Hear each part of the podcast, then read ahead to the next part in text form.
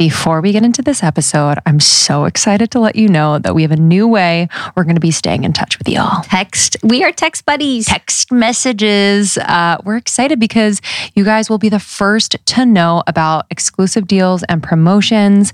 And we're just really, really excited. So, to kick off this textual relationship with you all, we want to offer two special major discounts. The first is merch. So you can text the word merch, M E R C H, to 380 630 30 and you'll get 50% off merch for the next few days. So take advantage. And podcasters out there, I'm really excited for you all. We are offering 50% off our launch program. So you can text the word podcast to 380 600 3030 and you'll get 50% off the program. Yeah, the number is 380 630 30 and the keywords are merch and podcast. And we're going to be using this channel in the future for more promotions, discounts, fun ways we can stay in touch. I think we are officially text friends. Yeah, save us in your contacts. Yes, let's stay in touch. So again, the number is 380 600 3030. Save us in your contacts. Text the words merch and podcast and get those discounts.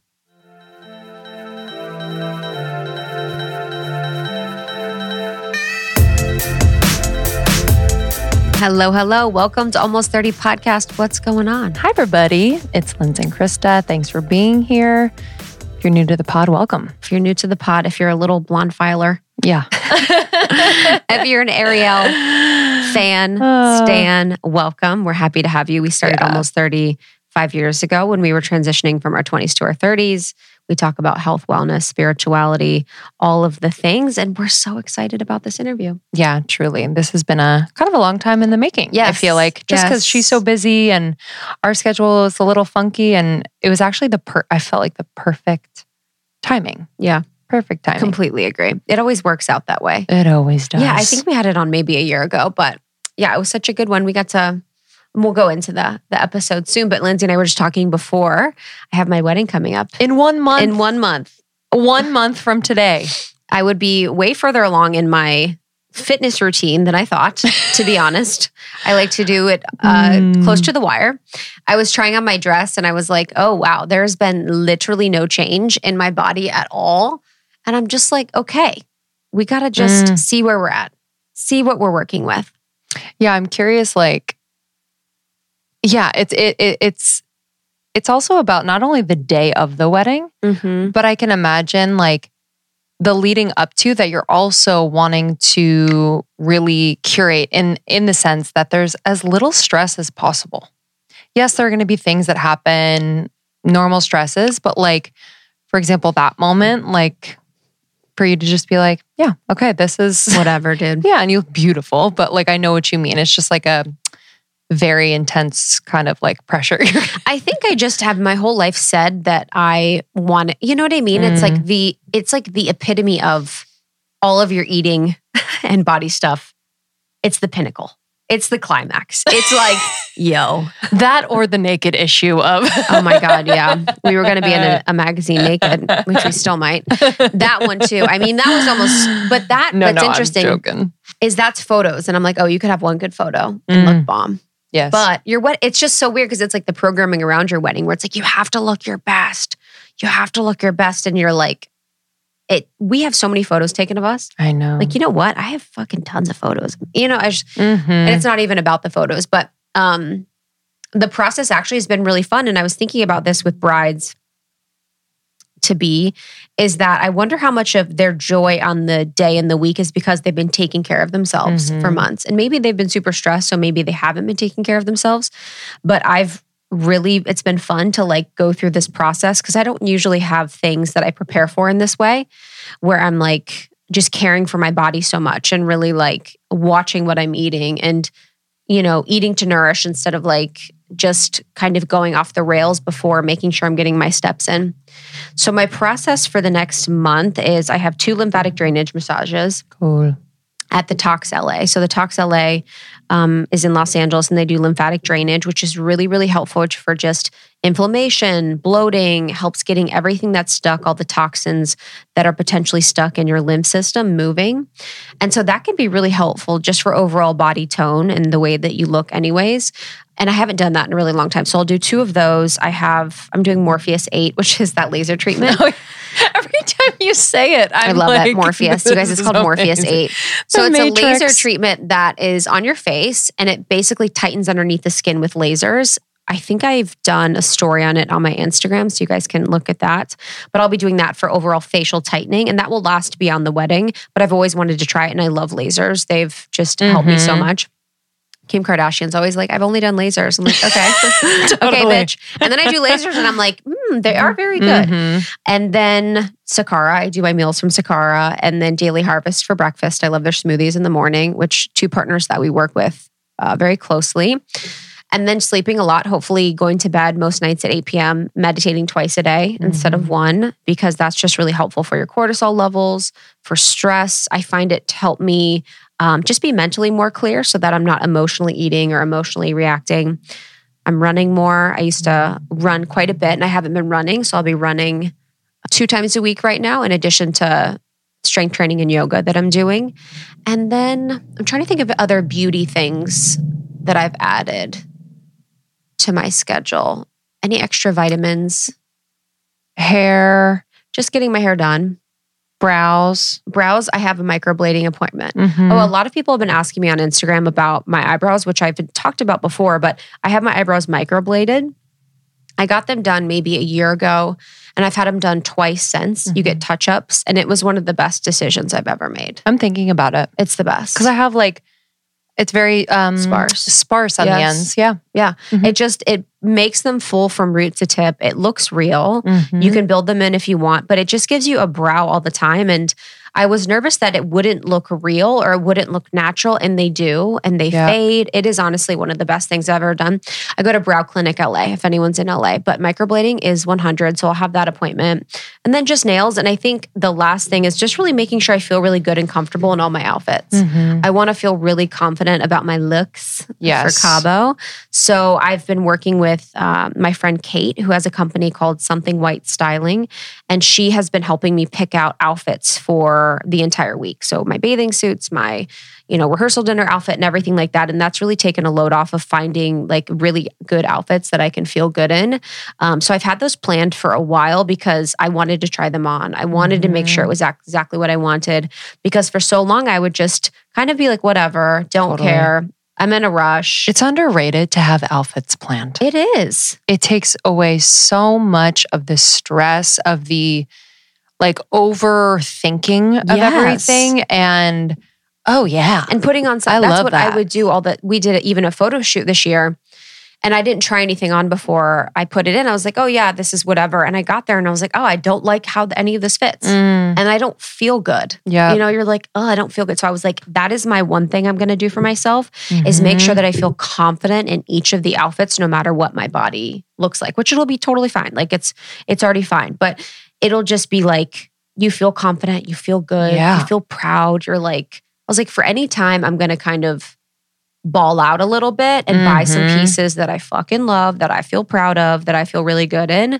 But it's been fun. yeah we went shopping the other day and i was like this is so i fucking I spent a lot of money. I just, yeah, I just love. It's just fun. It's like such a girl thing to, you know, Oh, it's just like totally. shopping, but it was just like it was fun to like look for you and then try like go to the dressing room. The whole like cheesy thing you see Yes. in Clueless is like fun. the best. Especially too, I, I said I was like, I'm gonna buy mm-hmm. a nice clothes. Yes. I'm done not buying nice clothes because I Mhm. don't shop anymore. And I spent a good amount of money and I feel proud. Yes.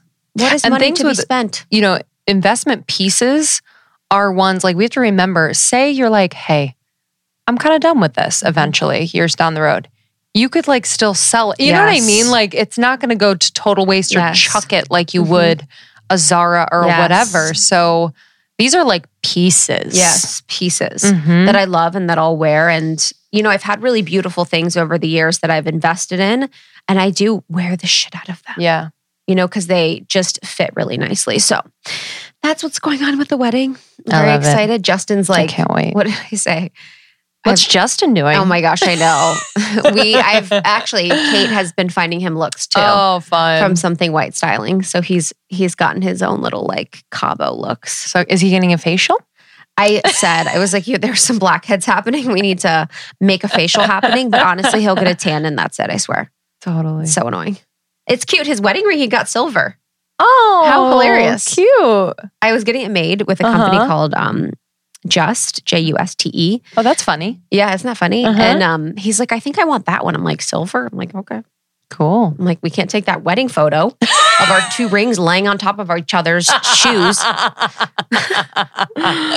you can't put it on the kitties' noses. Yeah, honestly, we can't tie it around our dog's collar to walk down the aisle anymore. It's gonna be so embarrassing. Isn't it? I, I'm actually, I had a thought the other day. I was like, silver's going to come back. Completely agree. Silver's to come back. and Tiffany and Co. is ready to fucking rock. They're like, we got you, bitch. Remember when that was so damn hot? Holy. Dude, that was so crazy because back then when the Tiffany Co. Uh, heart uh, bracelets and necklace, it was like that's how you defined style was having something that everyone else had, Yes. which is the dumbest thing I've ever heard. So dumb. I actually didn't have that thing. You didn't have Tiffany? I didn't have the Tiffany's uh, silver collar necklace thing. I did. You did. Yeah. It was like three hundred dollars. I think my dad got it for me.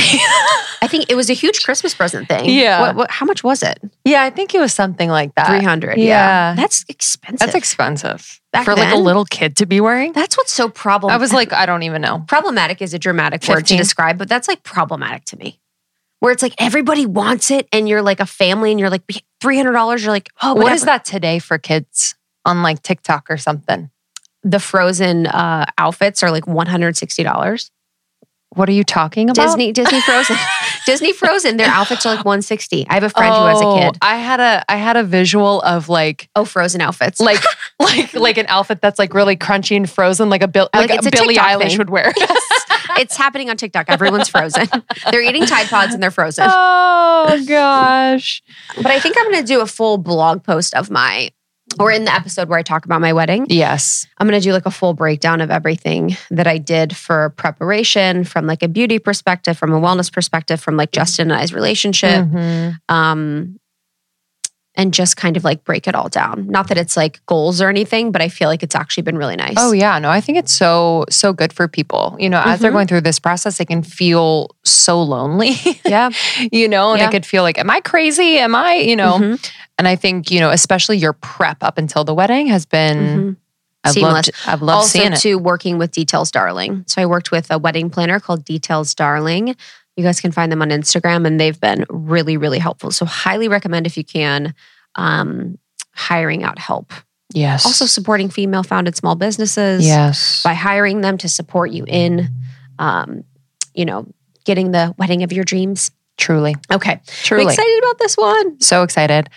Arielle Lorre is here. She is uh, the founder of the Blonde Files. She's a blogger of lifestyle, fashion, beauty, wellness. And she's just, you know, her story is one that I was pretty, I knew her story on the Mhm. surface, but um, for her to tell us the intricate details of, you know, her sobriety journey and still kind of what she goes through now was just really, really uh, fascinating and just really vulnerable of her. I felt Yes. like we really went there and she's just cool like i just i love like how how confident she is how funny she is and truly like a girl's girl you know you Mhm. felt that Yeah. uh, when we met her so She brought us bomb cookies. the best You guys, the cookies were Can't. unreal. can't It was crazy to see them on Instagram and be like, those are so delicious. And to, for me in my head to think I'll never eat those because I would never make them because I'm so lazy. And then I, I honestly had one. It was a moment. I was like, Mhm. wow, cookies I've admired are now cookies of mine. Mhm. And I am enjoying them. and they are in my kitchen And they are making, we ate like, oh my gosh, you guys, they're so bomb. Her recipes are amazing. Dude, it was unreal And it's interesting, you know, it's just, I love to talk about sobriety because Lindsay and I are both, you know, sober curious. I didn't drink for like five years. I wasn't in recovery or anything like that, but it was just a choice that I decided to make. And I think it's a conversation more of our community is exploring about, you know, choosing activities where you're not drinking or being more mindful of your alcohol consumption or trying to cut back. And it's greatly benefited my life. And I know it's different than than her journey, which was definitely a disease, which she talks about uh, deeply, but it is a really beautiful thing to be in conversation about. Yeah, absolutely. And Arielle also has a podcast, which mm-hmm. is incredible. Um, it's called The Blonde Files as well. So definitely check that out. You can learn more at theblondefiles.com. Follow her on Instagram. Lots of inspo on there. And thank you, Arielle. We really loved having you. Yeah, we did. We're also on her podcast. So you guys can oh, listen yeah. to us on the Blonde Files. It was a really, really fun one. We did a yeah. podcast swap that day. So you can continue the conversation by listening to us together there. And you can find her on Instagram at Arielle Lorre. And if you enjoyed this one, share it with a friend. If you found it to be inspirational, there's definitely another person in your life that needs to hear what we talked about here. And if you'd like, subscribe on Apple Podcasts and then write a kind review. We always appreciate everybody that takes time to do that. All right. Enjoy this episode. And we have a few announcements on the other side. So enjoy, and we will see you soon.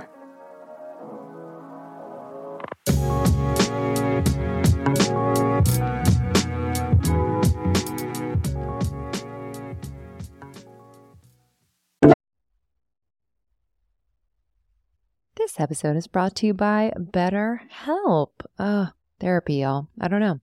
I just, I don't know what I did before therapy, to be completely honest with you. I think I was kind of a mess, but you know, found it when I was meant to. But I've been going to therapy for about six years now, which is so crazy.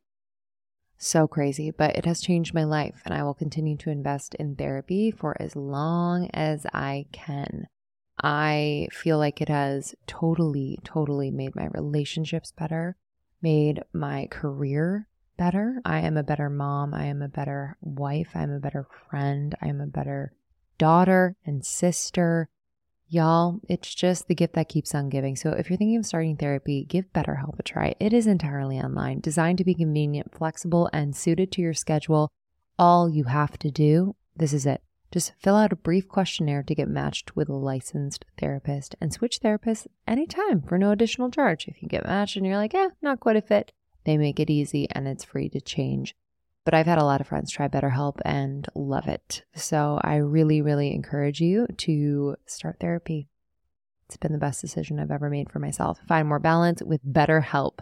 Visit betterhelp.com slash almost 30 today to get 10% off your first month. That's betterhelp.com slash almost 30. Okay, I need to introduce you to a revolutionary new app, um, Superhuman. I have been doing these superhuman activations every single morning for the last three weeks. Let me just tell you, I kind of fell off of my game after I had the baby. Most of my time and energy was going to him still is, but I have been able to carve out time in the morning before I get into the swing with him. And I've been doing these activations. I do a lot of the shorter ones because I don't have a ton of time. But let me just say, this is new. Like, this is a new type of audio that um, are super energizing and really specifically designed to transform you into your future self. So I know a lot of us want to manifest things. I know a lot of us are thinking about planning for the future, um, but a lot of us feel stuck. And so I've just felt like this has unstuck me in just the most beautiful way. So I've been doing a lot of their pep talks. I've been doing some of their writing activations. Uh, this morning I did the three morning questions. It was a seven minute, really vibey writing activation that I love. So I had my journal out. Um, yesterday I did a pep talk uh, about tackling procrastination there's a part of me that procrastinates quite a bit. So I'm just I love this. I love this. There's going to be an activation for you for this moment, for this day. Uh, it's incredibly supportive. So, we actually interviewed Mimi Bouchard, the founder, not too long ago. Check out that interview. Uh, and we have a sample of one of the activations on our feed. So you can check that out as well. It's way easier to implement into your routine and far more effective than any other audio app out there. I've just noticed that I'm doing it much more consistently. So please don't miss out on this crazy deal. They rarely do discounts. On top of the 14 day free trial, get over 60% off your subscription for a limited time only at activation.com slash almost 30. Literally, there is no risk. If you change your mind and forget to cancel after the trial, you're covered by their money back guarantee. The offer is only available through their website, not on the App Store. So that's activations.com slash almost 30 for 60% off. It expires soon. Hello, friends. I am so excited to invite you to Almost 30 Summer Sessions, our camp series, free. It is completely free. It is our favorite event that we put on virtually every single year where thousands of you from around the world join to feel good, feel supported, feel connected. And this year is going to be really, really special. So, Krista and I really wanted to give a an experience of the membership in a few hours. So we pulled the parts of our membership experience, which is the our favorite thing that we pour into. Mm-hmm. It's just so, so beautiful. And we wanted to give you that like kind of behind the scenes look and feel. And so we are going to be guiding you through an experience that we know will make you feel just even more open hearted, clear, connected, and it's going to be a blast. Yeah, it'll be so much fun. So when you sign up for camp at almost30.com slash camp, you will get added to our camp experience. So what you'll be receiving in your email box is parts of our membership for free.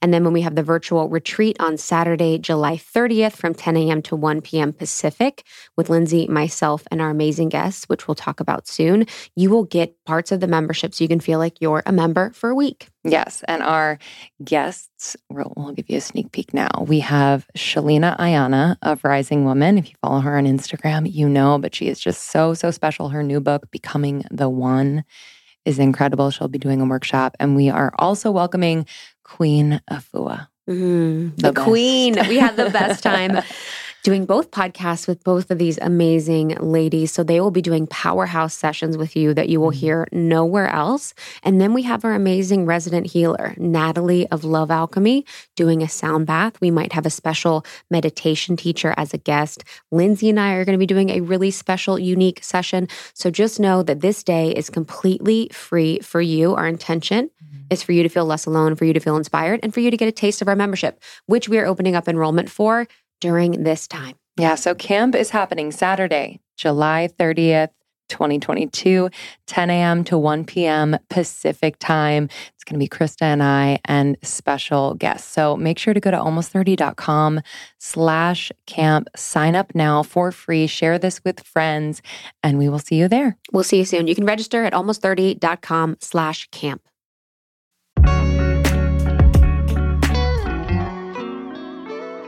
Am a big, big fan of bone broth.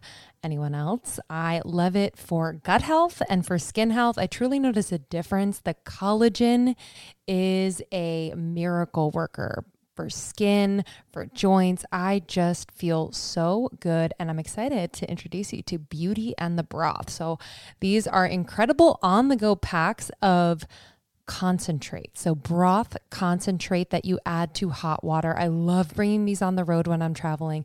I love having them at home, and it makes getting my collagen easy peasy. Beauty and the Broth is the first shelf stable with no preservatives, single serve concentrated format of beauty bone broth no salt added. So it's low sodium, again, single serving, all clean ingredients, and all of the ingredients are reputably sourced. I am so excited for you guys to try. The website is thebeautyandthebroth.com. I really, really love the organic chicken bone broth. The beef is also unbelievable. The organic beef bone broth. I kind of switch it off every other day. So you add this to hot water. It is easy. You can take it on the go. You can have it at home. Y'all, your gut, your skin, your body overall will be so, so happy. So go to thebeautyandthebroth.com and use our code almost30nation for a 20% discount. I'm excited for you guys because it's so good. Thebeautyandthebroth.com. Use the code almost30nation for 20% off. Everyone that I grew up with, like, went to private school, went to college, and then graduated and went to New York City. Mm-hmm. And that was kind of the trajectory. And I didn't, which we'll get into. You know, I went into like crazy party alcoholic mode. So I feel like I'm kind of living my 20s out mm. in my 30s. Mm. So I want to like do all the things. I want to live in New York City and mm-hmm. like, you know, travel and do all of that. So yeah, I, I, don't know. It's just a, I think it's an energy thing. Mm-hmm. Yeah. Yeah, for sure. So you're saying like post, post college or post high school, you had kind of a different trajectory? Well, I would say my, the, I guess the change in my trajectory happened at the end of high school. So that's when I started getting really into drinking and drugs. And I did go to Syracuse for one semester. and at that point, I was like very much into my alcoholism and my addiction. And, you know, I talk about this a lot, but alcohol became my solution to life as soon as I started drinking. Like it was the thing that I never knew that I needed, that I never knew I was looking for. It felt like kind of the missing piece. And um, it just became my priority. You know, it was like my primary purpose in life was drinking and maintaining some kind of like state of being that wasn't my natural state of being because I just, it was just intolerable otherwise. And so I dropped out of Syracuse and I moved back home to Rhode Island. Um, I had a boyfriend that we were in a crazy relationship for a long time. He was still there, and that was very toxic as well. And uh, not too long after that, I think I was 19 or 20, I got a DUI. And when I got the DUI, they, the, I don't remember if it was the court or my parents, but they said, like, you can either go to rehab or you're going to have to face some consequences. And I was like, rehab. Mm-hmm. and this is Rhode Island in February, freezing cold, dead of winter. And they were like, you can go to rehab in Palm Beach. And I was like, Hell yeah. You're like sexy. You're like Lindsay like, Lohan's there yes, waiting. It's going to be sick. I was like, this is amazing. Um, so that was like really where I kind of veered way off the path. And so I went to rehab down there for 30 days. But at the time, like I was just doing what my friends were doing. I just happened to get caught really in a bad way. I left a party to go to Taco Bell. I was shit faced.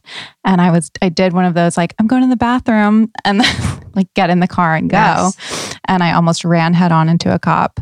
Um, wow. Whoa. So it was very, it was really bad. And, you know, I had consequences from the beginning with my drinking. It was like just, it affected me different than everybody else. And I couldn't figure out why.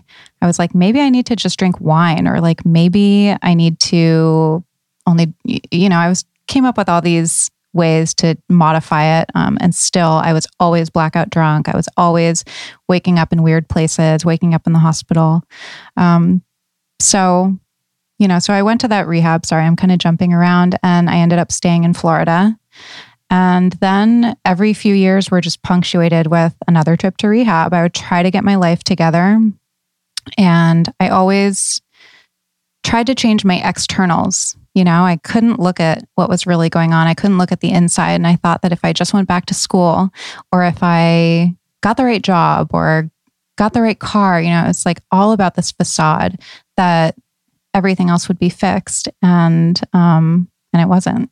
So, do were you what were you doing for work? Were you working when you're in Florida, or how were you? Mm-hmm. So, you know, I was having help from my parents at the time, and people ask me this a lot like what to do if you have somebody who's struggling with addiction? And they look back on what they did and wish that they did things differently because they really kept me from hitting rock bottom. But at the same time mm-hmm. I was their young early 20 something daughter living in a different part of the country. They just wanted me to be safe and they wanted to believe in me you know and they did believe in me and they wanted the best for me. And and they really thought okay she's going to go to school this time and she's going to get this, you know, side job and and I would and then I would drop out after a month or I would get fired after a few weeks. You know, I just could not hold anything down. My longest job that I had there was a bartender. Dream situation. It was a bar that was owned by a guy who was like one of my best friends. He was a big party or two. There were like no rules. You know, it was encouraged that we drink. It was all our friends that would go there. I could do drugs in the bathroom. That was a big part of my story because that helped me stay up all night and keep drinking. And I mean, ideal situation. And all I had to do was like show up at six o'clock at night. and I got fired from that eventually. I mean, it was like, but I Mhm. did have that job for kind of a long time. Um, but I was getting help from my family as well. What made it like intolerable? You said that, you know, if you weren't drinking, it was just kind of intolerable. What was, what did that feel like and what was going on? So, you know, I always felt just really uncomfortable in my skin, but I didn't know it until I drank and I felt comfortable in my skin. And I always say that it was like a spiritual experience because I remember that first drink so vividly because it was so profound. I was like, oh, like I could exhale for the first mm. time in my life. And once I had that, not having that was really, really tough. That part was really intolerable. And then as my life kind of unfolded, and I dropped out of school and I couldn't hold down a job, and I was blacking out all the time and ending up in like terrible situations and kind of experiencing these micro traumas and the shame that goes along with alcoholism and addiction. That became intolerable. So it just becomes this cycle that feeds itself. I think there's, and I'm thinking about when you're talking about like my experience drinking in high school and college, and even when you got um, your DUI, when you were going to Taco Bell, and it's so, it's so interesting. And I don't want to say funny, but I don't know what the word is that if you would have left the party and been successful and being drunk, going to Taco Bell and getting your Taco Bell in the morning, it would be hilarious. You'd be Oh, like, yeah. remember when you said you're going to the bathroom, but you ended up going to Taco Bell, blah, blah. And it's so funny. And like, I remember drinking and being at parties, whatever. And my favorite part was the mornings where we recollected what we did the last night because we were Mhm. sort of making fun of ourselves. But like, what is that about that age or that experience where it's so funny when people are acting so stupid? You know, like what about our like psyche or our experience that makes us really interested in talking about people acting inebriated or acting completely like zombies? You know, there's just like this thing that we go through in college and high school where we think that's just hilarious and it's sort of part of the experience. And I can't really figure it out.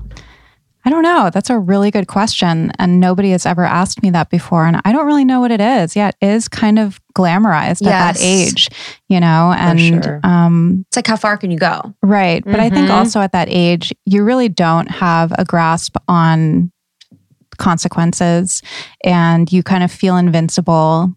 And you know, you just have a totally different perspective than you have as an adult. And you guys know, I'm sure, like, you get to, I don't know how old you are, mm-hmm. but 30s, mm-hmm. late 20s, 30s, 40s, and you look back on that stuff and and it becomes scary almost. You know, I look Yeah. back at situations that I got myself in and For I'm like sure. horrified. I'm like, how did I not get like raped Yes. and murdered and chopped into a million pieces Yes. and put in a briefcase? Like, Mhm. that's crazy. and but- taking drugs, like we would buy drugs Oh at my God. wherever and be like, sure, this you're a stranger. Perfect. yeah. Mhm. Oh, Give it's me so- something I'm gonna ingest. I think it's hilarious that I will not eat gluten now, but I would snort A hundred percent. A hundred. That's the biggest fact. That's the quote Yeah. for this That's so, that's the most LA shit ever, though, where it's like no gluten, no dairy, but like cocaine from a stranger and like drugs from a stranger. And it's so true. I mean, I was the same for a while when I was in, when I was living in Chicago, I was doing uh, cocaine I didn't really like. I've probably done it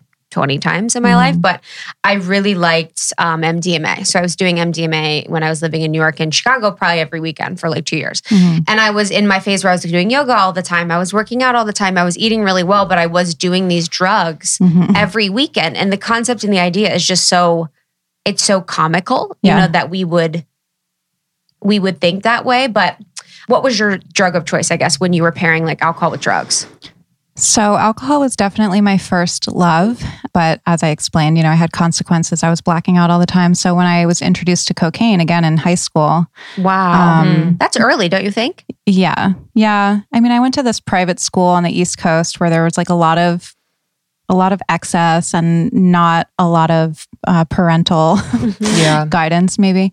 And so it was, it seemed pretty common. Now I look back at like 17 year olds and I'm like, you are a baby. You need to go oh, home. Honestly, What? I think about that too. So I, I, was just thinking about when I was in high school, I was a senior. I was like, I pretty much know everything. Mm-hmm. yeah. I really don't know what else I there was is like, to I learn could about get life. married next year Yeah, for sure. like, Oh my god. I'm Ready to like, be a mom. Totally. I'm ready for my life to begin. I pretty much have this whole thing sorted. yeah. When I was that age, it was like Jessica Simpson, newlyweds. And I was like, I'm going to get married at 21 and have babies at 22. Like, Totally. that was my That's life. such Wow. a weird thing too about growing up is that obsession with being a young mom. Yeah. I think there's like a glamorized idea of motherhood and being a young mom that Yeah. we're sort of fed that idea. But just to get back to your story, so yeah. what was the point at which you were like, no more? Like you were like, this is essentially my rock bottom. And Mhm. um, for people that are listening and kind of thinking like, do I have a problem or not? Because I think with drugs, it seems to be a little bit more clear, I guess,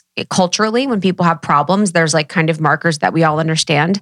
But I think with alcohol, because it's legal, I don't think the markers are, are as obvious. So, what were some things that made you realize that you're like, oh, this is alcoholism? Well, my story is very extreme because, you know, as I mentioned, like I got involved with drugs very early on, but those drugs had consequences too, because all of a sudden I'm up all night and I need something to come down and I have anxiety the next day and I need something to manage that anxiety. But then that makes me tired so that I need to come up. So it was like alcohol, cocaine, Xanax, Adderall. Those were like my four loves. You know, Mhm. I, it was like I can't pick a favorite child. Um, thank you. And what happened was it was progressive. You know, I believe that I have a disease, and I know some people don't agree with that, but I do. And and the way that I look at it is that like it's progressive and it's terminal if I don't treat it. And um, and I didn't treat it, and so finally. By the end, I was living alone in an apartment in West Hollywood. My boyfriend had moved out because he said like that ship is sinking and I got to jump off. and he was right. And he left in December of 2013. And from then until I got sober, February 22nd, 2014, I was in a blackout.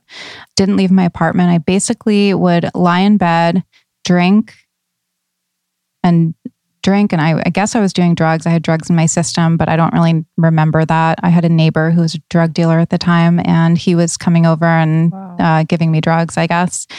And I would pass out, come to, drink and do drugs and pass out. I was delirious. I was snorting dust off the ground, thinking that it was drugs. I do remember that vaguely. And my parents called the West Hollywood police because they couldn't get in touch with me. And they did a wellness check and they came to my apartment, looked through the window, and saw me face down on the floor, unresponsive. And so they had to break through the window, pull me out, take me to the hospital. I somehow got out of the hospital and went back to what I was doing. And um, No rehab or anything? No, I did. So my my family finally got on a plane and flew across the country and they showed up at my door and I opened the door and I had a grand mal seizure and I'd been having a lot of seizures at that point and that's when I went to the hospital and I was stabilized after a few days and then I went to treatment. And so for me it was like very obvious. I have to be I have to have no other options in order to be willing to make a change in my life, especially with drugs and alcohol because like I said before, that was my solution to life. That was my medicine, you know? So it was just so hard to let go of it.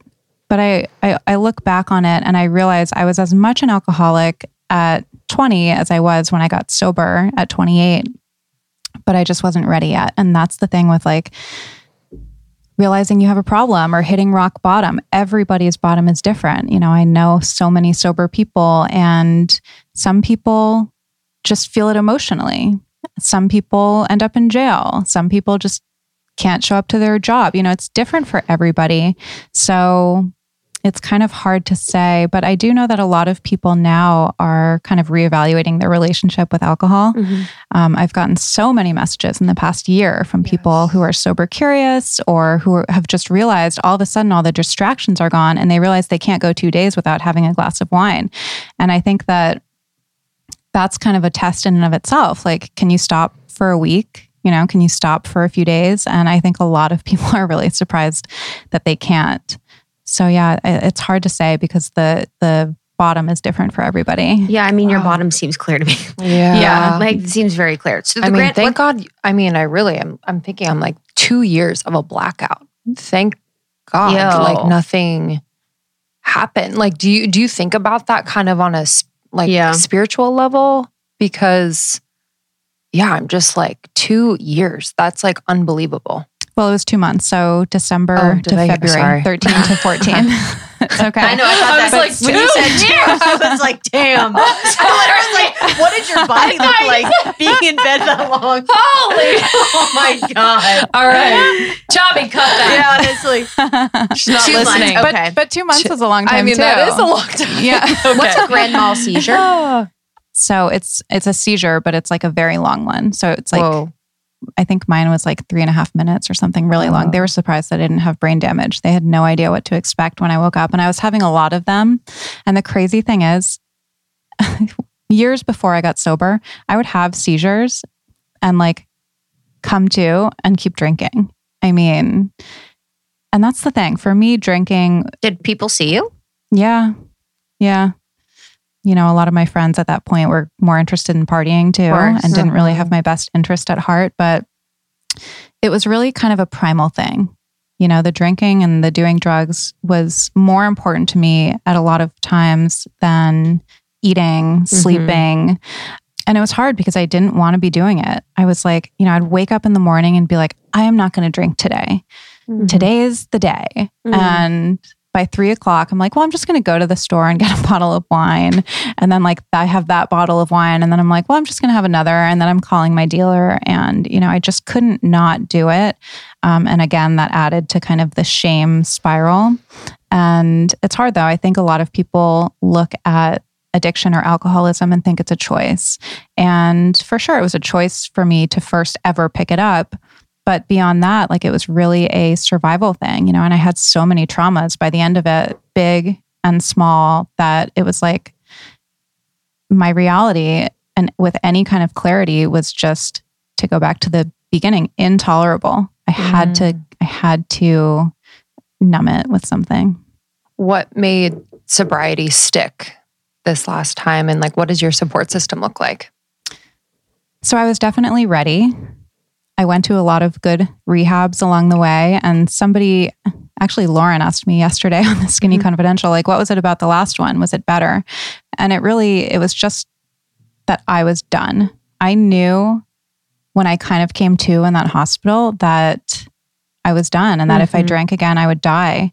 And uh, and I didn't know what sobriety would look like, but I was willing to not do it my way for once. And so I was in rehab for three months in Utah, and uh, and Mary Kate and Lindsay went there. They weren't there when I was there, but that's why I chose it. Perfect. I was like still kind of One of. stipulation. Yeah, you have your, your little boots packed. You're like, I'm ready. It's so funny. I think back to it, and my family came to the hospital, and they're like, "You have three choices for rehab. You can go to Promises in Malibu," Mhm. and I was like, "I don't want to be in LA." Mhm. You can go to this place in Arizona where I'd already been, and they were like, "Or you can go to Cirque in Utah." And I was like. I think that's where Lindsay went. and I was like, that's my idol. So that's where I went. So I was there for three months. I came back to California and I did another three months at like kind of an extended treatment. And then I was in sober living for six months. So my first year of sobriety, I was in kind of a sober Mhm. environment with a lot of support. And I was really fortunate to have that. Um, What what's sober living? sober living, they have them all over the place in California and in other states too now. But it's kind of like where I was living, it was a house off Montana Avenue in Santa Monica with like 10 bedrooms. And it's a bunch of women living there who are trying to get sober. Cool. And they have kind of support staff and they, you know, take you to meetings and help you get a job and just kind of I am juggling quite a bit lately. I have a new baby, um, six months in, and uh, we are finishing our book and running a business and a marriage and a house. And um, it's just a lot, but everything is all good and just my dream, but it's a lot. But I have found that if my health routine is on point, then everything runs smoothly. And one huge piece of that routine is my supplementation. And Cymbiotika has just always been a constant in my routine. Uh, if you haven't heard of Cymbiotika, they're a health and wellness company that does everything with intention. I mean that from the bottom of my heart. Like I know them. Shervine has been on the podcast many times. I just have seen how passionate, how incredibly intelligent, how dedicated he is to creating products um, that are clean, plant based, uh, without toxic or harmful chemicals, which we need more of that in the world. Um, so let me just run you through what I'm taking. Um, I take the vitamin D3 K2, it's the liposomal form. I just squirt 12 little pumps in my mouth every single morning. I also take their B12. Um, I'm also obsessed with the liposomal vitamin C. I have these little packets, whether it's winter or whatever season. It's obviously great for immunity, but it also um, is amazing because it has biotin, one of nature's most beautifying ingredients. Uh, so I've seen an improvement in my skin, hair, and nail growth as well. I do have mom brain, um, but I'm doing my best to just support my brain health in any way. So, for brain health, focus, and memory, I really love taking their liposomal magnesium L threonate. Um, it's an innovative form of magnesium that is able to cross the blood brain barrier. It supports brain health, mood, immune system function, and overall well being. It's incredible and tastes amazing. It's like this yummy vanilla cream flavor. That's the thing with uh, Cymbiotika products, they taste unbelievable. So it really makes taking all of these supplements so easy, so yummy. And I actually look forward to it.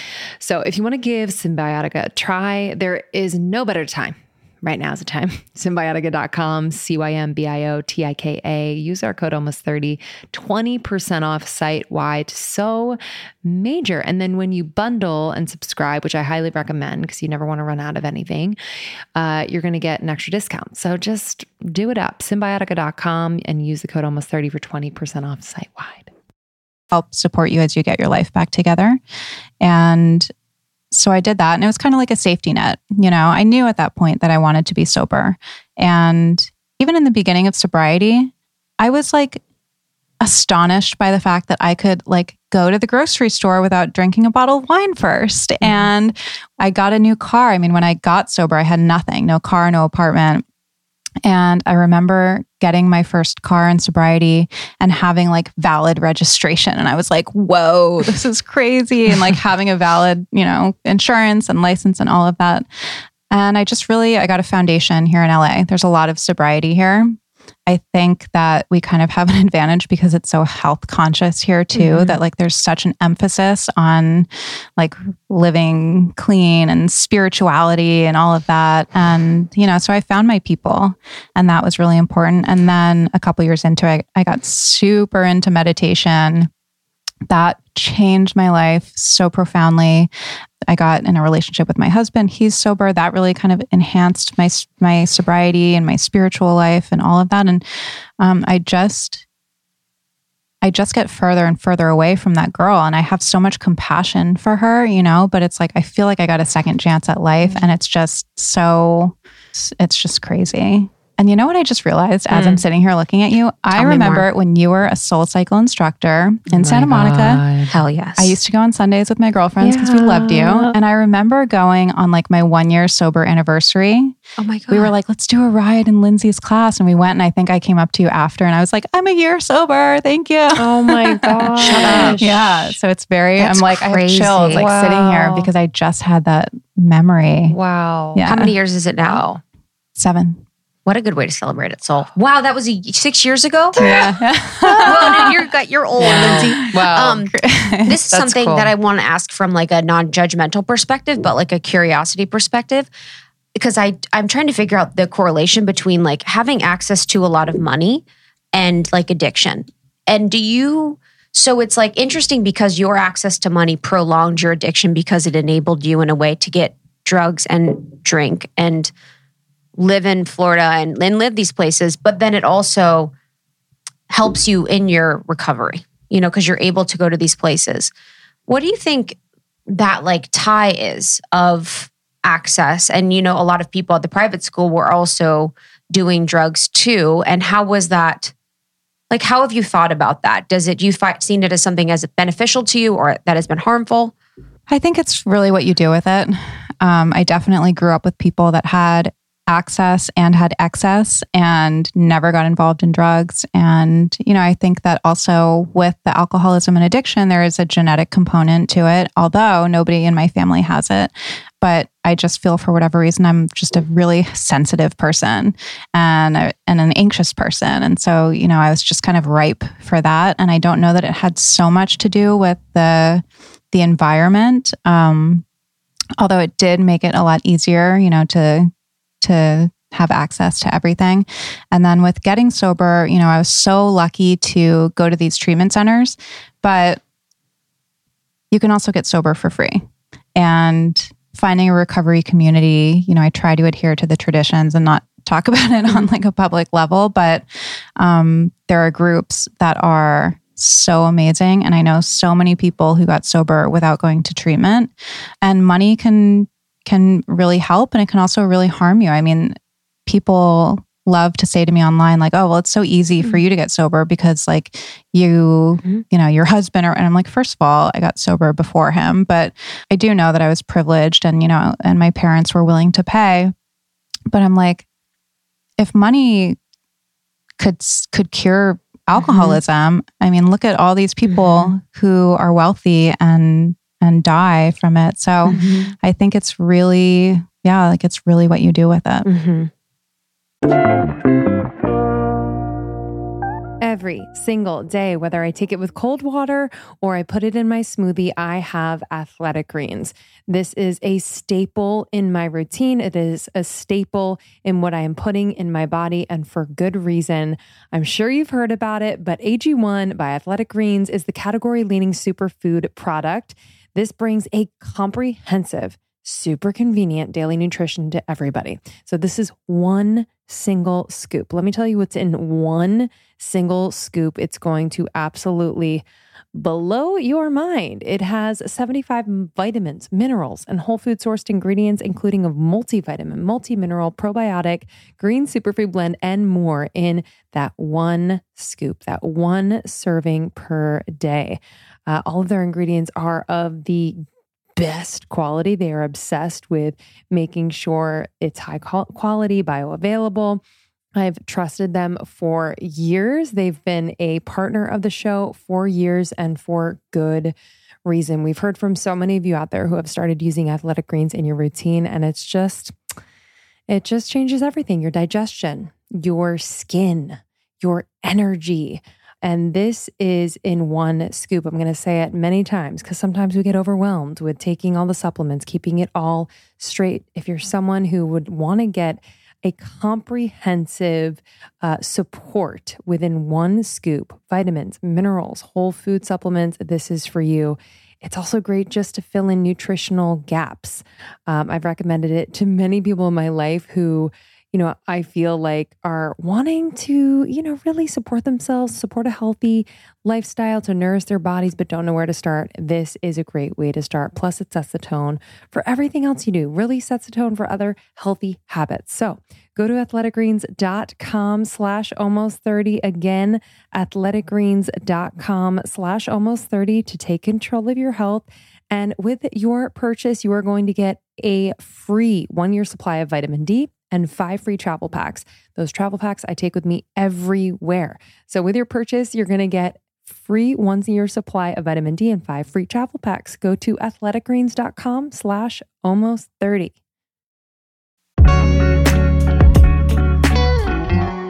It is summer and I am out and about. My shoes must be comfortable. They must allow my feet to breathe. I cannot get blisters. You know, summer blisters, they just ruin a party and they must be cute. And so I'm so glad that I found Rothy's. Uh, if you haven't heard about Rothy's, stop right this minute. Okay, this is the perfect shoe for everything from commuting to traveling to a little party.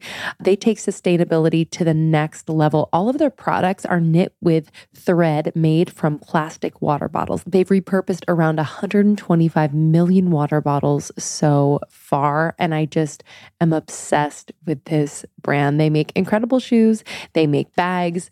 Uh, check out all of their goods at rothys.com. But I wanted to shout out my favorite is the point right now. So I got these little honeys in bright red. I also got them in this just freaking darling soft orchard color. It's like a light purple.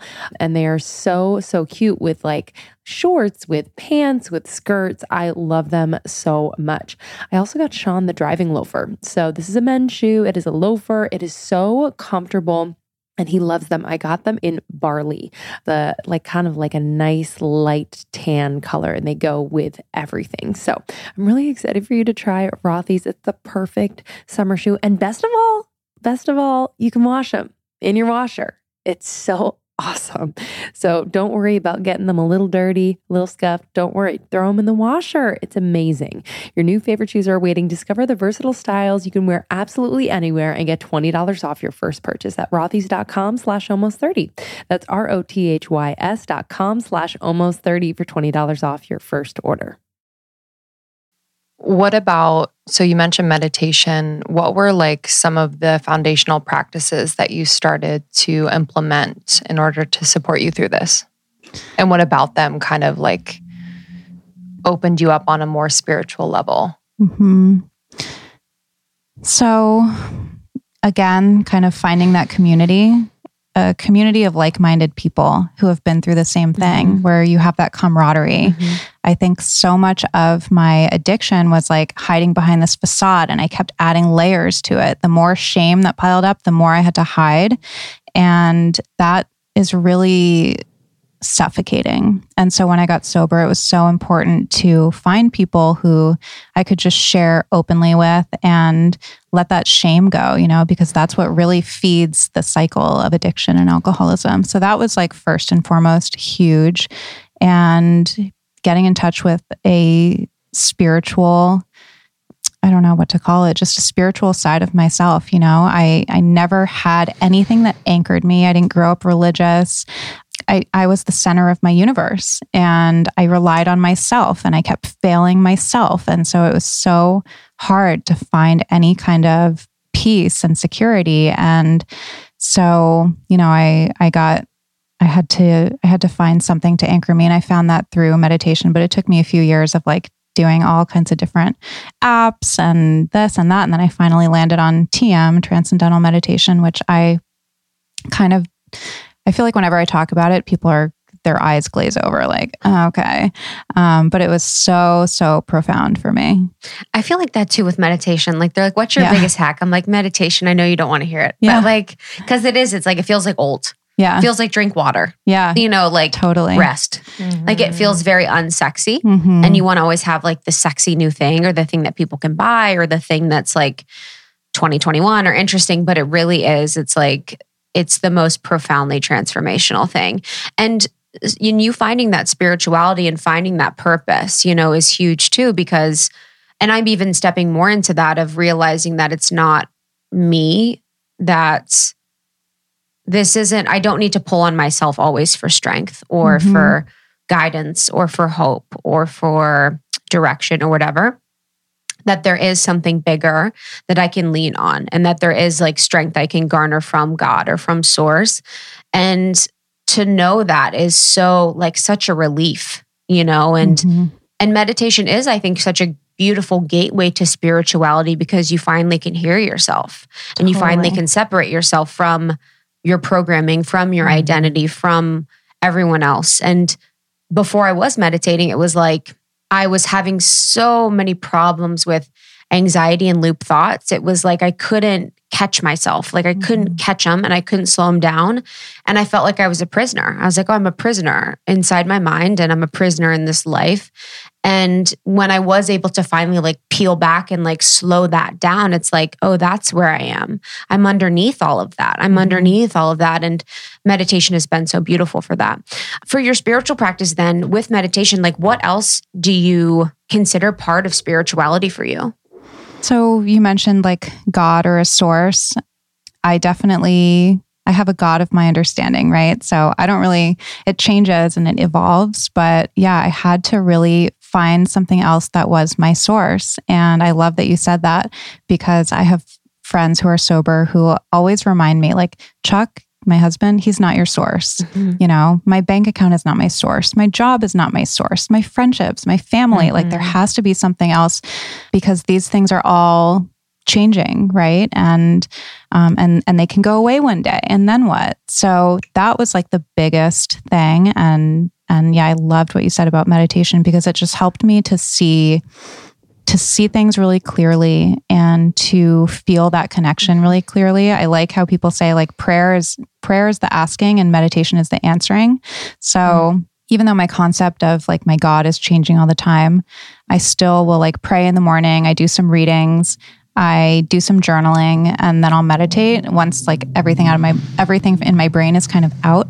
And when I meditate, I can kind of feel that like power coming in, mm-hmm. if that makes mm-hmm. sense. Totally. Yeah. You feel yourself. It's like, oh, it's yeah. happening. And then I do another meditation in the afternoon because that's how mm-hmm. TM is. It's mm-hmm. twice a day. And that one is like crazy. Really? It's like a natural drug. Mm-hmm.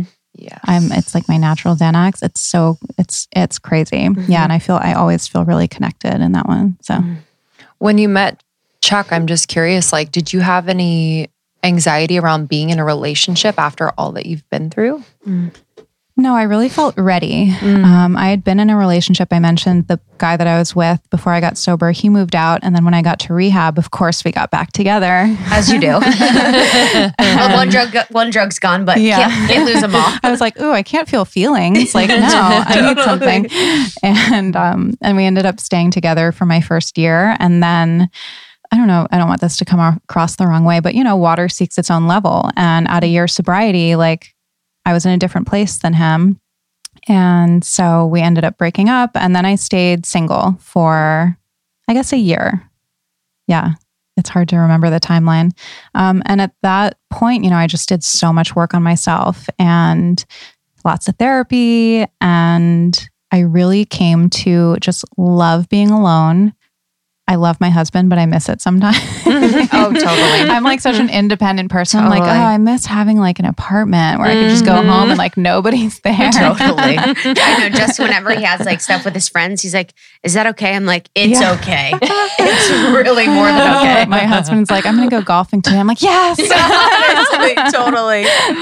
like, take your time. Do you want my car? Yeah, go for it um, yeah, so I really came to like love that time. And then I just felt like I was ready, you know, and I did the app thing a little bit. And that was interesting being like 30 years old in LA, sober, trying to date a bunch of fuck boys on like Bumble. Mm-hmm. Um, and it was kind of fun. There was there were a couple fun ones, but um, my husband and I had known each other for a while because he's mm. sober too. And so we knew each other through like mm-hmm. mutual friends and we would see each other around you know, it was weird. I was, I had to go to therapy and be like, do I have a daddy issue? Like, mm. what is going on? Because he's twice my age, but I just felt like there was some kind of pull there. Um, and I wait, just, that's fascinating. What, yeah. what, what it was like, what was discovered in therapy? She basically was like, no, I don't think you have a daddy issue. Really? But I just, yeah, I, I think that, I think there is a part of me, and I think there's a part of everyone who wants security. For sure. And I've always been attracted to older men for that reason, not twice my age older. Mm-hmm. But you know, men kind of mature at a different rate than women, I think. And I like a guy, you know, five, five, ten years older.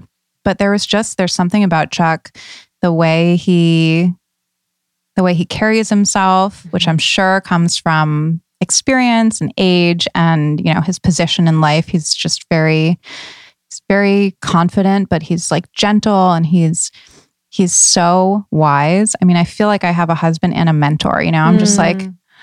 give me advice, tell me what to do. So, yeah, so I decided to make a move and that was it. Wow. So you made a move on him. I made a move what on did that look like? That's yeah. what he said. I listened to your episode of you guys together and he was like, she was, she was very, very assertive. it was sweet. It was like he was like very flattered by it. It was sweet. He's very like shy. Uh-huh. He, he was like, "Why? Why are you interested in me? What is this?" Yeah. So you know, I was ready at that point, and I just kind of had this attitude of like, what's the worst that can happen? And I still have that attitude now, like kind of fearless. I mean, I deal with anxiety and fear daily, but I really try to like turn it over to the universe mm-hmm. and just work mm-hmm. through it. And yeah, I was like, I'm 30 years old. Like, what's the worst thing that's going to happen? He's going to say no. And like, then I move on. Fine, big deal. And we would normally see each other a few times a week, same nights. And so I decided I was going to make the move and I wrote my number down on the back of like a valet ticket. And I was like, I'm going to see him tonight. And I went and I didn't see him. And then I was like, well, I'm going to see him on Wednesday. And I went and I didn't see him. And for like a month or two, every time that I thought I was going to see him, I, he was not there. And You're then- like, I cannot get ready this much. Yeah. I cannot be getting ready for two yeah, months like, straight. oh, excited and then like let down. Um, but it's great because he always says like the timing was perfect. Mm-hmm. He was like, if it had happened at any other time, like I wouldn't have been ready and I wouldn't have been willing to jump in. And this is actually kind of interesting too. He said the day, the day of the night that I gave him my number, he was driving. He was like leaving work or something, and he was behind a truck, and the truck was all white, and it just said Ariel on it. just Whoa. like Get crazy. out. So when I gave him my number, and he is like not woo woo, he's like, I don't even want to tell you this because you're going to go analyze it. But, Wow. um, but then I gave him my number, and he was like, "What?" It was just so weird. wow. Yeah. How do you Cool. deal with because of the age gap and because of his position in Hollywood and everything like that? Like, how do you deal with? Do you get a lot of comments? Like, has there been a process for you of feeling uh, like where you don't feel like you need to explain yourself and your life and you don't need to prove anything to anyone? Yeah, you know, from the beginning, we were both a little bit trepidatious initially. M- Him more so than me. Why do you think that is? I I don't know, actually. I think he just cares more Uh-huh. about what it looks like. He didn't want to look like the creepy older guy whereas I was like, I don't care. If I look like a trophy wife, whatever. Literally. Um, but we both were kind of just like people are going to talk. Big deal. Who cares? You know neither of us are going to let what other people think dictate our lives. And that's really how i felt. I was like i don't really care what people say. I would rather i don't know i would rather look back and be like yeah i did something crazy. I took a risk. I followed my heart you know than to not do something because of other Mm. people's opinions and uh, i kept he's very private i kept him off my instagram for the first couple years that we were together I still maybe have only posted him like twice. Like I don't put him on there.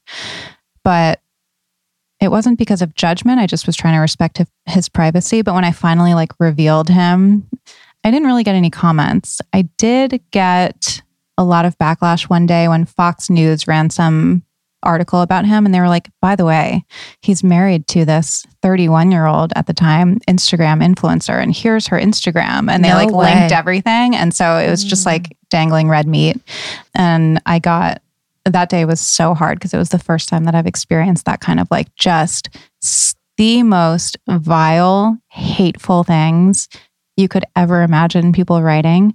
So that was really difficult. But I also knew like, well, these people are just looking for someone to be angry at. And also like stuff like that like what's the point like how does this this is the whole thing that the media does it's like we have this person that we want to paint a narrative about and we want to paint this narrative about them that means they are x y and z and It's almost like they work backwards. yes it's like how else can we do that oh we believe that having a young wife that looks this way and like you know most people in america like they wish they could mhm. have this situation or whatever. And it's like, that has nothing to do with anything that would be relevant to that story. And it's absolutely ridiculous. Mhm.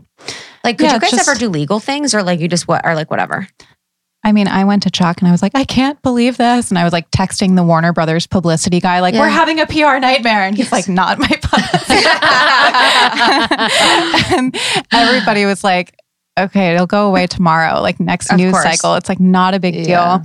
Which is kind of hard. It's a little bit invalidating because you feel like um, you feel like they're just coming for you, and it felt very personal. But it's just so reductive, you know. And I get it. I mean, I get that it looks different. We're not used to seeing it necessarily. And sometimes I'll see like an older guy and a much younger girl, and and I'll have like a kind of a reflex judgment. But we kind of laugh about it. I mean, if you listen to the podcast, mm-hmm. I was like, people think I'm your trophy wife. He's like, you are. like we're in on the joke. You know, we're like, okay, next. I mean, it's such low hanging Yeah. fruit. Totally. It truly, truly is. Totally. Did Did you have to have like a conversation with your family, or were they like, Oh, yeah. cool? Like, what was that that conversation like? They were worried. Oh, wow.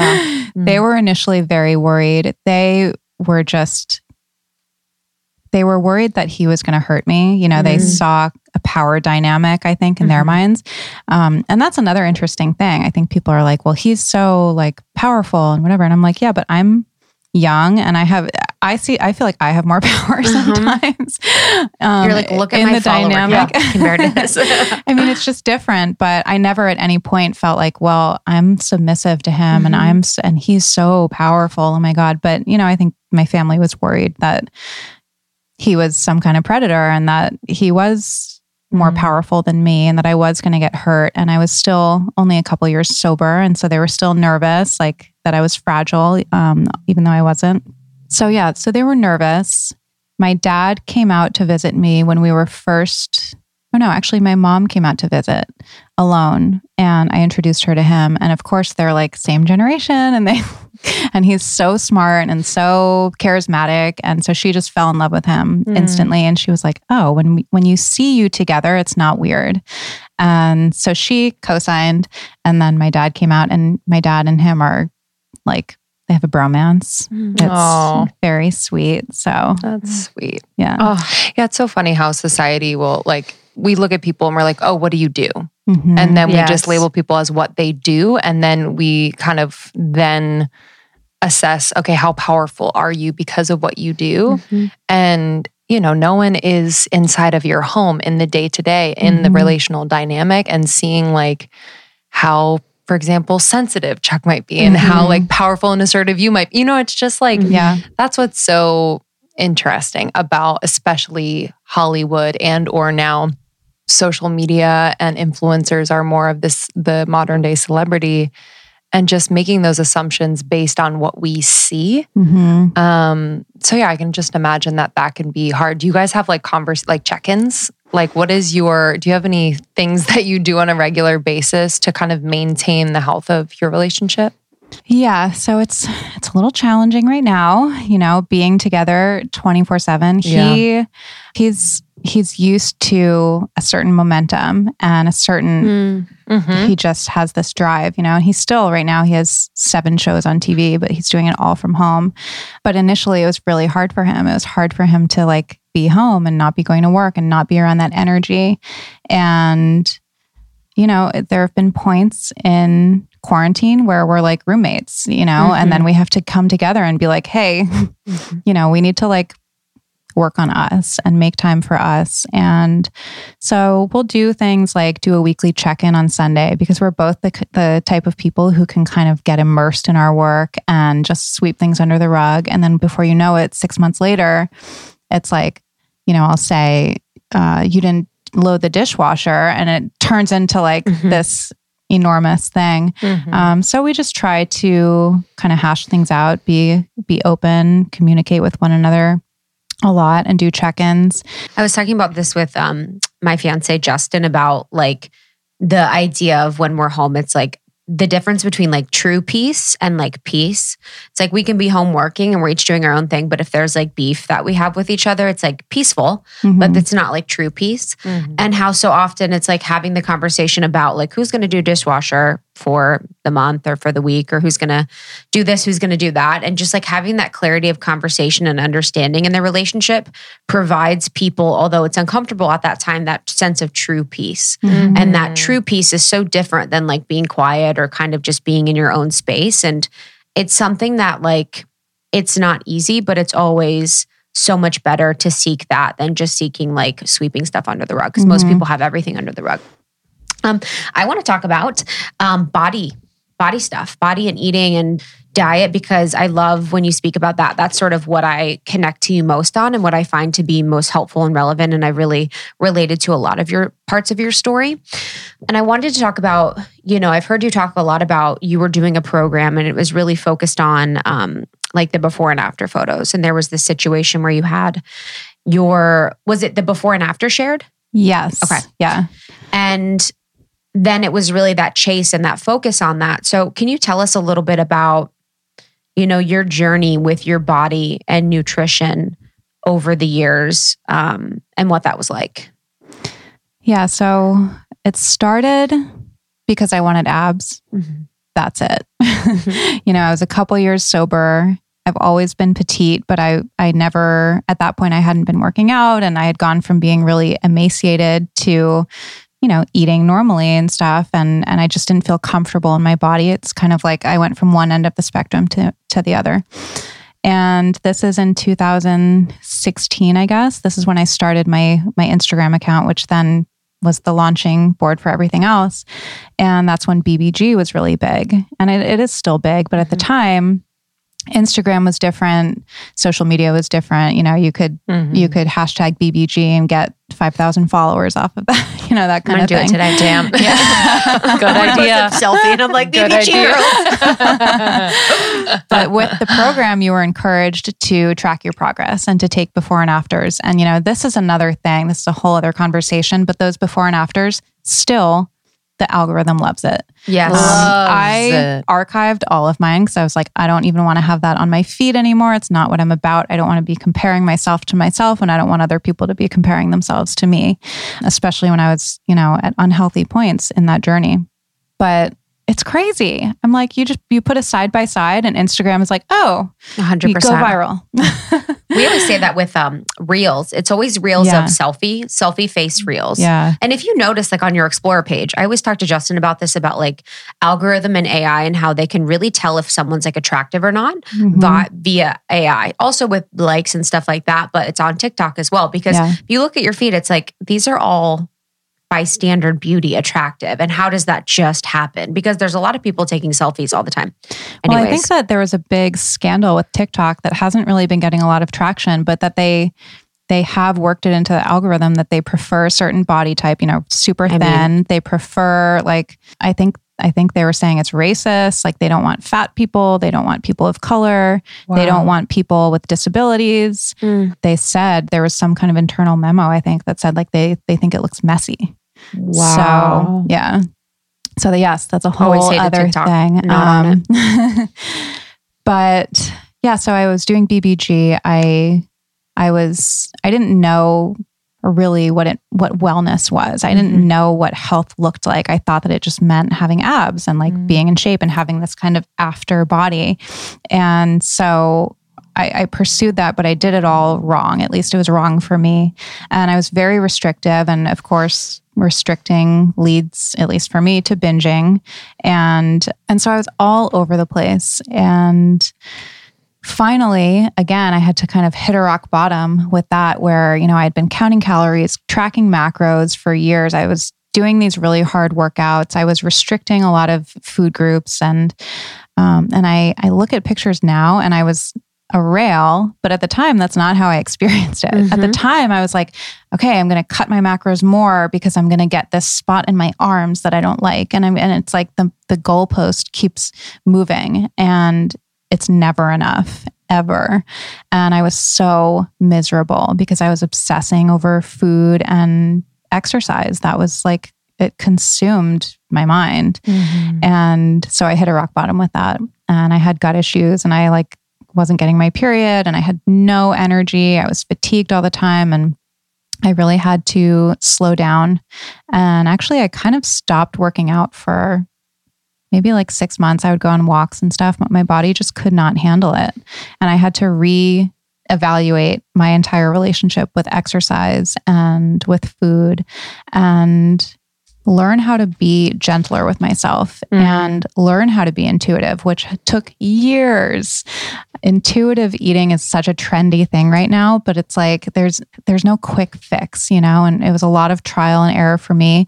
And meditation played a huge role in that. Mhm. Not to go back onto Mhm. that um, topic again, but it really taught me to get in touch with myself and to and to hear my body's cues and to tune into my energy and yeah, it's like I did a total 180. I had Mm. been trying to stuff my body into this mold. And somebody said to me, maybe what you think you should look like and what your body wants to look like at its healthiest are two different things. And I was like, what?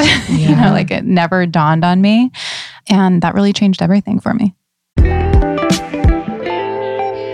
Listen up for two days only. That's right. Two days. You are listening to this within the two day period that the membership is open for enrollment. Consider this your sign. If you've been thinking about joining the Almost 30 membership, if you've been thinking about joining the evolution and really supporting yourself in your own growth and really connecting with a community for transformation and friendship, please, please check out the Almost 30 membership. It is for you. What's so cool is that we have tiered out the membership. So, really, you can choose your own adventure for your own needs and budget. So, you can learn more at almost30.com slash membership.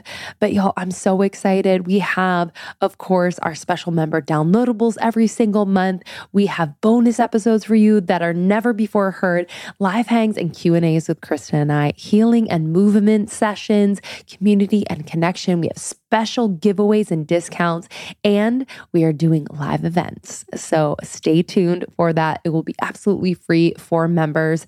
Uh, and of course, our members workshops, we have one to two per month with incredible thought leaders and guides and experts to lead us in transformation. And I cannot wait to welcome you. It is a blast in there, and we're just waiting to welcome you. So almost30.com slash membership. You have two days to join. It is such a special place do not hesitate.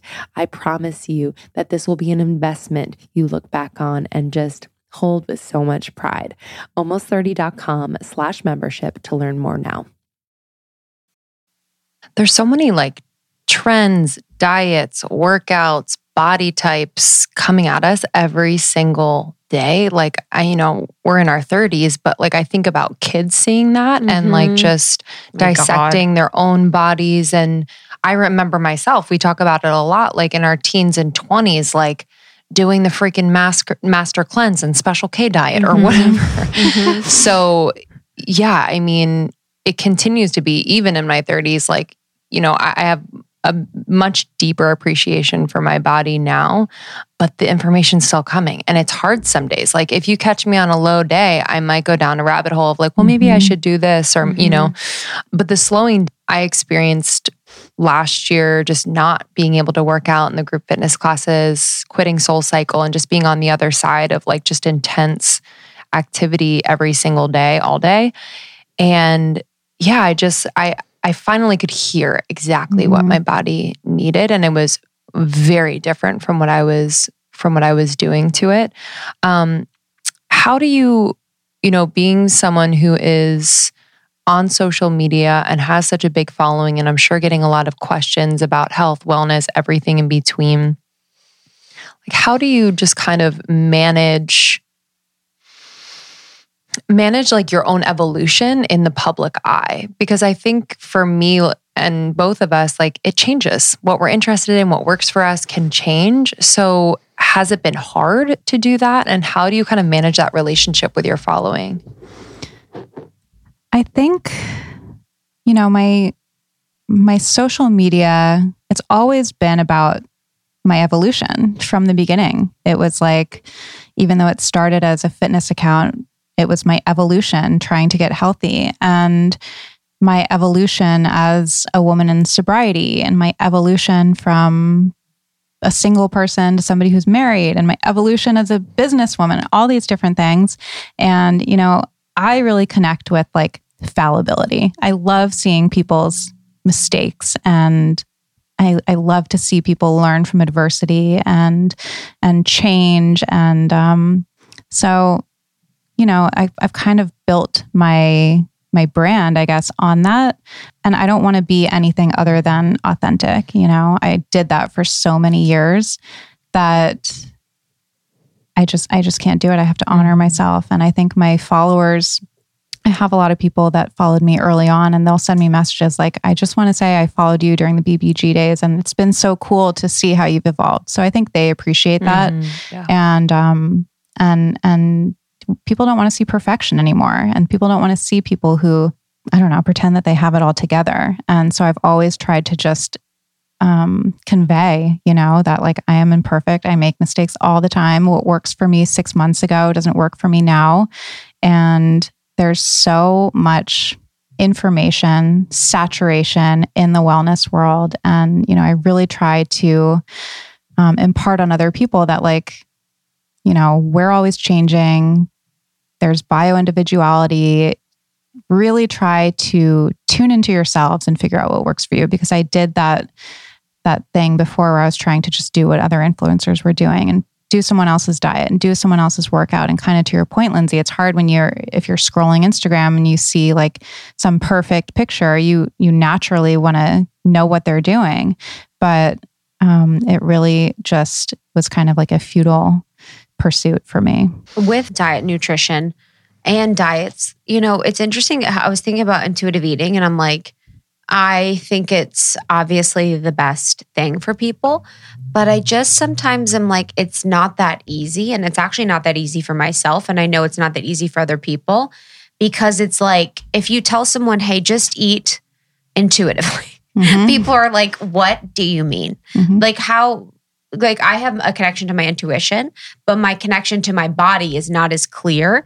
And I think for so many people, it's actually really hard to eat intuitively because food and your emotional state and everything that's going on in your relationship to food is so much greater than just like hey eat this eat that. Mm-hmm. so what has been your like emotional and spiritual relationship with food and what have you uncovered through your process?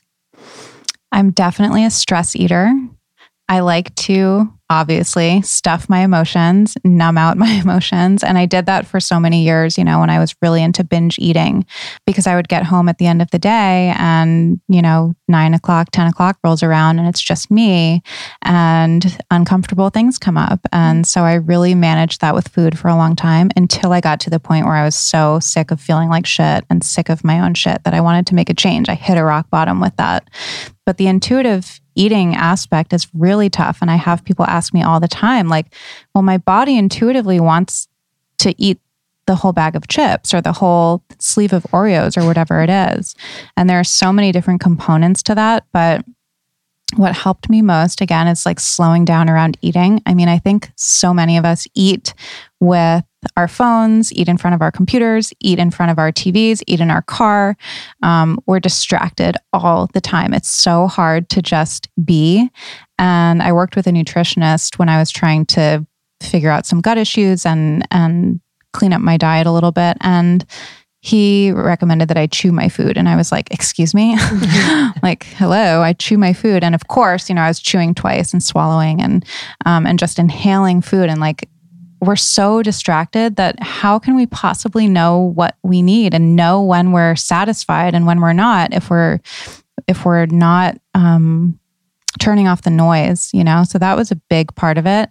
Evelyn Tribole do you know who she is? Mm-mm. she's like the godmother of intuitive eating. She actually started intuitive eating 25 mm. years ago. Mm, wow. and she i just had her on my podcast but she has like 10 different principles.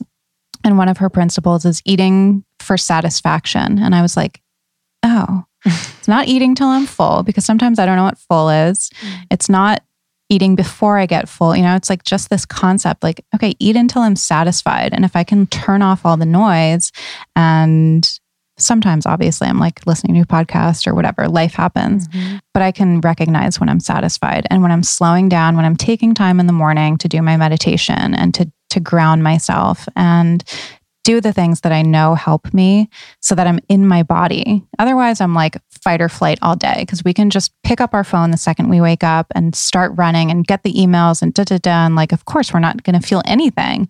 So I make sure that I'm doing all these other foundational things so that when it comes to the eating part, I can I can recognize like my cues. I think even just like asking when you said intuitively and being able to slow down, even just that moment, like to ask yourself, mm-hmm. how do I feel? Mm-hmm. What do I need? You know, mm-hmm. and even if you are busy, it's just like that one moment that is that can be, you know, make make such a difference. It's like mindfulness. Yeah. You know, and exactly. there are a lot of experts, addiction experts who talk about this and talk about our addiction to food and our addiction to just anything we can get our mm-hmm. hands on now. Mm. And a lot of them say, you know, it really comes down to mindfulness, and mindfulness is awareness, and awareness is being present, and being present is quieting the noise as much as you can and and being in your body as much as you can. So whatever you have to do mm. to to achieve that, I think mm. is helpful. Yeah. Um, last question from me. I just found it really liberating, cool, that you've been so public about, you know, any work that you've had on your body. And, you know, we live in LA. So I'm just like, okay, cool. you know what I mean? Like there it doesn't um shock me or make me feel any way. I really believe in people doing what what's best for them and what they want to do. But I'm curious kind of like your journey with that and you know anything that you've learned in in getting that type of work done and how to also balance with just like loving your body too. Mhm. Yeah. It's a complicated question. I Mhm. get this a lot. How can you love yourself and also change yourself? For me, it was kind of it was pretty deep. I mean, when I got sober, I had been living really hard for a decade, you know, staying up for 2 days, smoking a pack a day for 10 years. Wow. Um Mm. Never washed my face unless I took a shower. Uh, I baked myself in the sun with like oil on my face. You know, I was like, it was a it was a hard twenty eight. Oh, wow, I love it. Yeah, and and so a few years into sobriety, you know, and I, I, people ask like, "What did you look like before?" I'm like, "Well, I wasn't a monster." You know, I like started taking care of. I started taking care of myself and like wearing sunscreen and drinking water and like sleeping, and you know, I was a cute girl, whatever. But I felt like there were just things that I wanted to to look as good as I felt on the inside. I think that was mm-hmm. a big part of it. One of the first things I did was my nose, and that I had wanted to do since I was like 12. I remember begging my parents mm-hmm. For a nose job, which is another conversation in itself. But I just, you know, I was always a little bit insecure about it. So that was my that was the first procedure that I did, and then a couple years later, um, I had hooded eyes, Mm. and after I turned 30, like Botox just wasn't picking them up. And I would, Mhm. people would always ask me if I was tired. Mm. And I, and people would be like, Oh, are you okay? What's wrong? Cause I just kind of had this like downturn Mhm. and, and it's, I didn't do it because of other people, but that was kind of the thing that I was like, well, if I can change this, you know, and, and, uh, improve a little bit, then I will. And so then I did a brow lift. But I think if anything, you know, it doesn't change how you feel inside. But if anything, it was empowering, you know, Mhm. because I was like, I can do this. Like, and it is LA, you know, it's always, I always say it's like getting your hair done here. It's just not shocking at all. It's, it's not a big deal. And I think for other people, this having surgery would be a big deal. So there's a little bit of a bias for sure.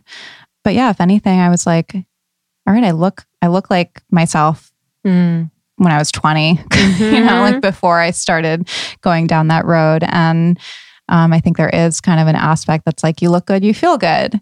So it kind of goes both ways. Love that. Yeah, it's beautiful. What's your favorite thing you've ever done? Like beauty wise? It could even be lasers, facials, anything. I mean, the brow lift was really life changing. it's in my it's in my genetics, so it's probably gonna happen one Hooded eyebrows. What do you do with a Hooded, brow like the lid the lid kind of gets heavy. Yeah. My mom and Nana. yeah. I'll show you My, guys. my bef- Nana's had two. I'll show you Wow. before and after. I mean, it's it's they go in through your scalp, your hairline, two tiny incisions. So they do an they use an endoscope, Mhm. And they just lift from there. And nobody really noticed that I did anything. Just my eyes looked a little bit brighter and more mm-hmm. awake. And so that was that was a big one. I'm not encouraging anyone to go get a brow lift, especially now. It's like so out of control. Right. And sometimes I wonder, I mean, just the surgery and the surgery on young people and and like the before and afters of, you know, Bella Hadid and Yeah. Kendall and Hailey and all these people. And all I'm sure like 18 year olds are wanting to get surgery and are getting surgery. I know plastic surgeons who have so many young people that come in Wow. wanting to look like their filter and wanting to look like these girls. And they're like, uh, no Wow. but not everyone is ethical. So I never want to sound like I'm encouraging it, but I wanted to talk about it because there was nobody else talking about it. And I didn't know. I spent so much money getting Botox and getting filler, and I got threads, which are horrible. Don't do them. And all these different things when, you know, I could have just gone and had that procedure and called it a day. Mhm. Um, but aside from that, you know, just like the basics, SPF, Mhm. drinking a lot of water, eight hours of sleep, a healthy diet, you know, whatever that looks like for you. I, I don't like to be the food police. And I think just being like, being fulfilled, you know, it's like happy people, fulfilled people are the most beautiful. It's so cliche, but I talk to a lot of plastic surgeons and doctors on my show too. And they're like, you can come in, I can do everything with my needle and I can give you surgery. And, and if you're not happy and you don't have that joy within, you're not going to like what you see. And, and, you know, you can tell when you look at somebody too. I don't know. I, I feel like people just kind of emit a different kind of energy. 100%. So, um, and then I like Clear and Brilliant. and oh, yeah, I did that. I did Clear and Brilliant in New York like six years ago and I liked Uh-huh. it, but I didn't, I don't know. I think if you have downtime, go for the Fraxel. Yeah, Clear and Brilliant is like a baby Fraxel. Yep. I'm doing one in a few weeks. I did like three consecutive Clear and Brilliants, like three weeks in a row. Really? And you have to do a bunch, I think, to get like a lasting. Um, What is it? it's a laser. So they numb your face. It's a laser. Mhm. Okay. It's like a resurfacing. Yeah. I don't know exactly how it works, but yeah, I mean, Just it like does blast it your does, face off. I'm like, I'm like, That's what I they do. cool. They all do just blast your I face off and start in May. over. well, the I- nice thing with Clear and Brilliant is like there there isn't really downtime. Your face feels like sandpaper for a few days, but okay. you really do look like clear Mhm. and brilliant. It is, I guess, I'm um, looking at Tommy over there and I'm fine like, this is amazing. I guess fine lines, sunspots. It's helpful for Uh-huh. cool. Yeah. Yeah. Um, it, it really just helps. overall Yeah. clarity. Overall clarity. Yeah. Yeah. You know exactly. I Yeah. I remember when I got it. I didn't need it at all when I got it. And I was like, whatever. Let's do this. I, honestly, you know what? I was in New York City. I got on Groupon. Oh, I got on Groupon, baby. I was like, yeah, let's do this thing. And then who knows? I haven't got Dude, the things I did with Groupon. Oh, I know. Honestly, I did laser treatment with Groupon in New York oh City. my God. Tapas for two. Tapas for two. yeah. Um, yeah, last question for me. What's your morning routine like? I know this is kind of like basic, but I actually am Mhm. interested in your morning routine specifically. So I wake up usually around 6.30 and Naturally? Yes, unfortunately. If I could sleep until like Does eight or nine. wake you up? No, he can sleep until like 11 or 12. And we, Oh. we have to like drag him downstairs. We're like, at least come down and go to the bathroom and then go back to sleep. he is, yeah, he is funny.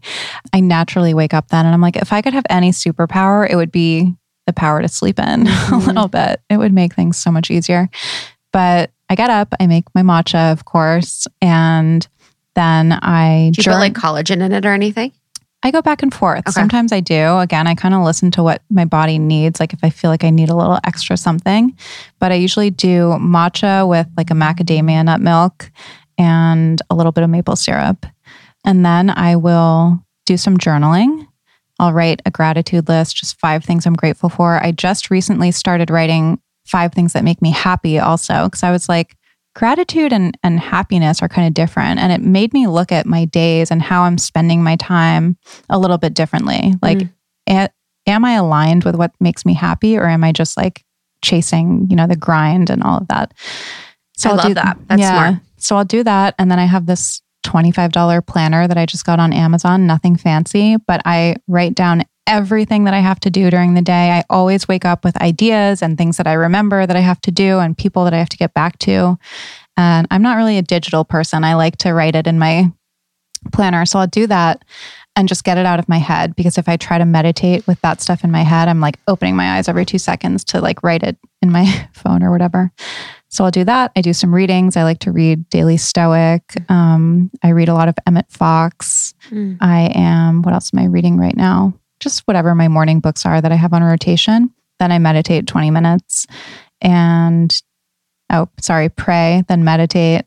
Then I do a workout, like a 30 minute workout, and then I'm, that's it. Then I go shower and I start my day. And your workouts are Right now, this is not an ad, but I'm doing Obé Fitness. I knew you were going to say Obé. really. I've been like thinking about trying that. What yeah. is it? It is amazing. I was just getting so bored with all the workouts that I was doing. And, um, you know, I like to do mostly low impact things like Pilates and I'll go for walks, but sometimes I have more energy and I'll do like a HIIT. But I was doing BBG and I just felt like I was doing the same thing for years. And Obé is it's a platform. They have over 5,000 on demand workouts, but they also have live workouts every day. And you can do everything from like Pilates to yoga to yoga sculpt to dance to high intensity strength training. I mean, everything sculpt.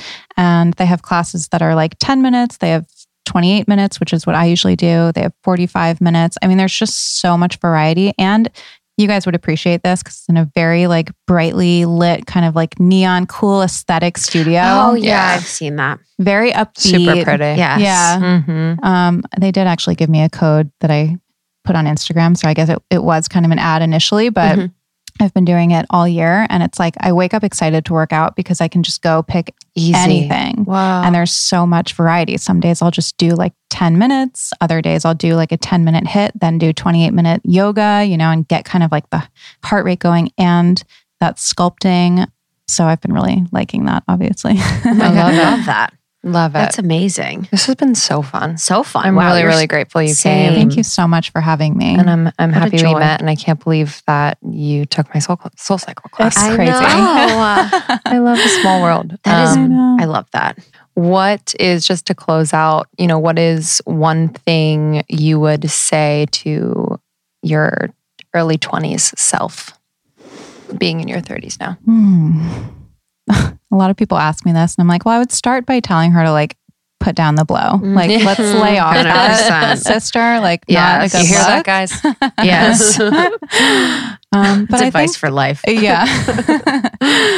but I think I would tell myself that like it's o- it's okay to be who you are. Mhm. You know, I I didn't want people to know that I had insecurities and I didn't want people to know that I felt confused and I didn't know what I wanted to do with my life. And so back to what I, we talked about earlier, you know, I put up these facades and I was living so inauthentically and that disconnect really fuels just self-destructive behavior. So I I would go back and tell myself like just be you. Yeah. Love that. Thank you. Amazing. All right, guys. Thank you. We'll see you later. Love you. Love ya. Bye.